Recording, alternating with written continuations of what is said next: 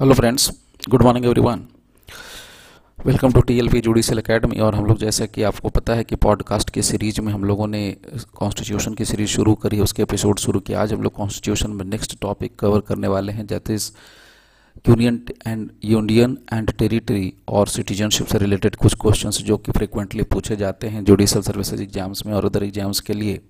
तो वो मैं आपको यहाँ पर शेयर करने वाला हूँ। जरा ध्यान से सुन लेना आप लोग। इसको थोड़ा याद रखने की कोशिश करना। इससे क्वेश्चन श्योरली आते ही आते हैं। एक क्वेश्चन पूछा गया है। मैं आपको डायरेक्टली क्वेश्चन पुट कर रहा हूँ और उसके आंसर्स विथ नोट्स भी आपको शेयर करने की कोशिश कर रहा हूँ।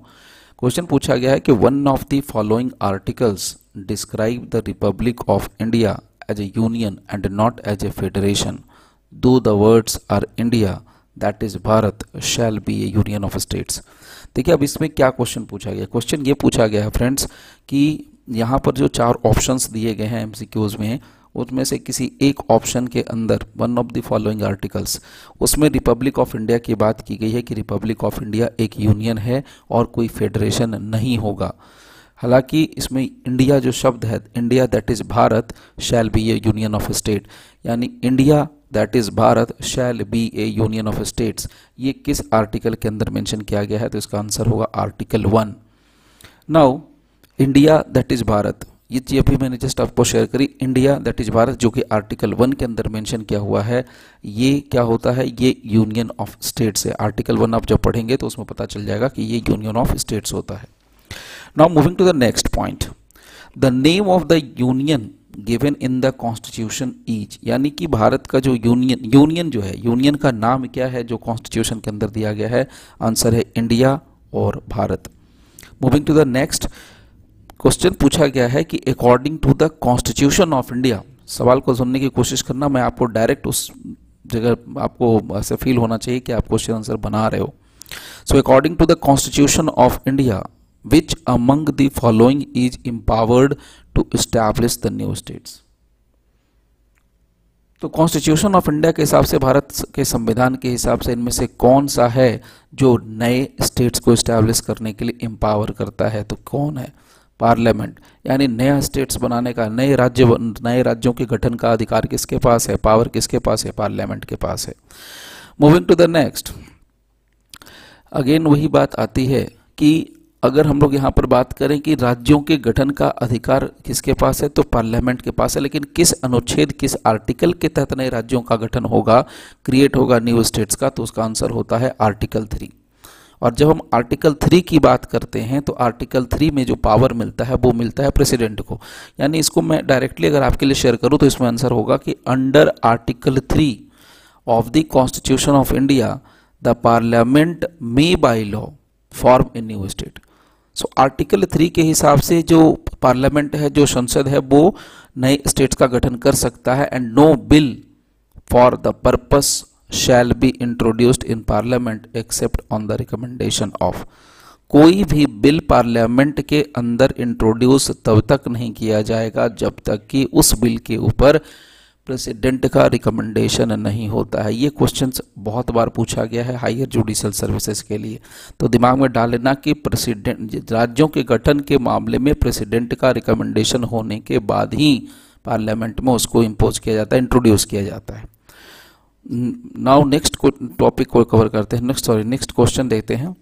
The authority to alter the boundaries of states in India यानी कि राज्यों के बाउंड्रीज को चेंज करने का अल्टर करने की अथॉरिटी भारत के अंदर किसके पास है? अगेन संसद के पास है। Moving to the next point the power of parliament to form new states और alteration of areas and boundary is drawn from अब ये कहाँ से निकल के आता है? वो आर्टिकल आपको मेंशन करना मेरी बात को ध्यान से सुनना। क्वेश्चन पूछा गया है the power of parliament parliament का पावर संसद के पावर की बात करते हैं कि new to form new states और alteration of areas and boundaries ये कहाँ से है? यानी कि संसद का जो पावर है पार्लियामेंट का जो पावर है, नए राज्यों के गठन का, राज्यों के एरिया को अल्टर अल्टर करने का, उनके बाउंड्री को चेंज करने का, ये कहाँ से मिलता है? तो constitution the constitution other than article 246 constitution of India moving to the next एक बात और जान लेते हैं इसके साथ आर्टिकल थ्री के साथ एक इंपॉर्टेंट पॉइंट आता है, वो मैं आपको शेयर कर देता हूँ। ये सिविल जज में पूछा गया क्वेश्चन है। और एक एपीओ में भी ये क्वेश्चन पूछा गया है, बिहार के एपीओ में 2013 में पूछा गया, वो भी मैं आपको शेयर कर देता हूँ। क्वेश्चन ये पूछा गया है कि within the meaning of article three of the Indian constitution the parliament may by law can क्या क्या कर सकता है? तो मैंने आपको बताया था कि राज्यों का गठन तो कर सकता है, ये तो दिखता है, लेकिन इसके अलावे क्या क्या कर सकता है? तो आर्टिकल थ्री के तहत, अनुच्छेद तीन के तहत भारत के संविधान भारत के संविधान के अनुच्छेद तीन के तहत पार्लियामेंट जो है नए स्टेट का गठन कर सकता है it means form new states इसके अलावा जो है areas areas alter areas so states के राज्यों के एरियाज़ को अल्टर कर सकता है। इसके अलावा अल्टर बाउंड्रीज और the name of the existing states boundaries जो होंगे उसको भी चेंज कर सकता है। एक और पॉइंट यहीं पर निकल के आता है, वो भी मैं आपको साथ के साथ शेयर कर देता हूँ कि संसद जो है, पार्लियामेंट जो है, भारत का जो संसद है, वो एम्पावर है to admit into the union और इस्टेब्लिश न्यू स्टेट सिर्फ़ और सिर्फ़ संसद ही, मैं बार बार रिपीट कर रहा हूँ, सिर्फ़ और सिर्फ़ पार्लियामेंट ही एम्पावर्ड है, जो कि जो कि क्या कर सकता है? जो कि नए राज्यों का गठन कर सकता है। Now moving to the next important point question पूछा जाता है अक्सर कि सिक्किम सिक्किम को इंक्लूड कर लिया गया था, भारत के भारत के अंदर यूनियन ऑफ़ इंडिया के अंदर सिक्किम को इंक्लूड किया गया था। तो वो कौन सा संविधान संशोधन था जिसके तहत सिक्किम को भारत का, भारत के अंदर इंक्लूड कर लिया गया था? तो आंसर होगा थर्टी सिक्स अमेंडमेंट छत्तीसवां संविधान संशोधन थर्टी सिक्स अमेंडमेंट की वजह से सिक्किम को भारत का अंग बना लिया गया था। Now moving to the next important point the next important point here is कि first state in independent India याद रखिएगा, ये बहुत बार जीके जी, इसमें भी क्वेश्चन बन के आता है कि स्वतंत्र भारत की आज़ाद भारत का पहला वो राज्य जो भाषाई आधार पर बना था लिंग्विस्टिक बेसिस पर बना था, उसका नाम था Andhra Pradesh AP Andhra Pradesh. Now moving to the next अब आते हैं कुछ टॉपिक जो हम लोग कवर करेंगे सिटीजनशिप से कवर करते हैं, उसके बारे में थोड़ा बात कर लेते हैं सिटीजनशिप के टॉपिक से। क्वेश्चन पूछा गया है कि which one of the following is not the way of termination of citizenship इनमें से कौन सा ऐसा नहीं है? चार ऑप्शंस हैं। उसमें से कौन सा ऐसा नहीं है जो कि सिटीजनशिप को टर्मिनेट कर सकता है? The answer is the tour journey of another state for few months यानी कि आप अगर किसी देश की यात्रा पर चले गए हैं या किसी राज्य की यात्रा पर चले गए हैं तो वैसा करने से, यानी किसी दूसरे देश या किसी दूसरे राज्य की यात्रा करने से, जर्नी करने से आपकी सिटीजनशिप पर कोई खतरा नहीं होता है। अदरवाइज़ बाय रेन्यूसिएशन इसके द्वारा आपका सिटीजनशिप खत्म हो सकता है बाय एक्विजेशन खत्म हो सकता है बाय डिप्रीविएशन खत्म हो सकता है। नाउ एक और इंटरेस्टिंग पॉइंट आया है और ये सिविल जज का क्वेश्चन है, मैं पहले ही बता दे रहा हूँ 2011 का ये क्वेश्चन है 2011 का ये क्वेश्चन है। क्वेश्चन ये है who is not a citizen by domicile who is not a citizen कौन सिटीजन नहीं है डोमिसाइल के हिसाब से? तो मैं आपको सीधा सीधा इसका आंसर दे देता हूँ कि कौन डोम, कौन सिटीजन नहीं है, कौन नागरिक नहीं है डोमिसाइल के हिसाब से। तो इसका आंसर होता है those who have ordinarily residing in the territory of India देखिए, सिटीजन नहीं होगा डोमिसाइल के हिसाब से।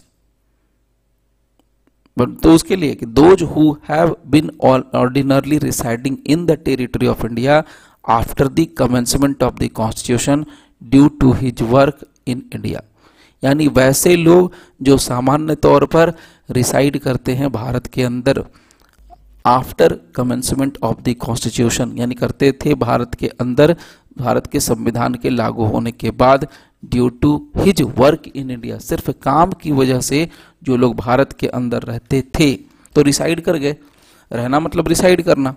तो उनको हम ये नहीं कह सकते कि उनको भारत की नागरिकता मिली। नहीं, काम की वजह से जो भारत में थे उनको हम नहीं कह सकते कि भारत की नागरिकता मिली हुई है।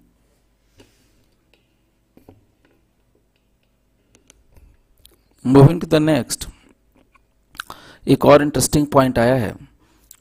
पॉइंट ये आता है कि एक ज्यूरिस्टिक पर्सन जो होता है ज्यूरिस्टिक पर्सन को नागरिकता नहीं मिलती है एज पर the part two of the constitution of India यानी सिटीजनशिप वाले चैप्टर को अगर ध्यान में रखा जाए तो किसी ज्यूरिस्टिक पर्सन यानी कंपनी वगैरह को तो उसमें ज्यूरिस्टिक पर्सन को सिटीजनशिप नहीं मिलती है।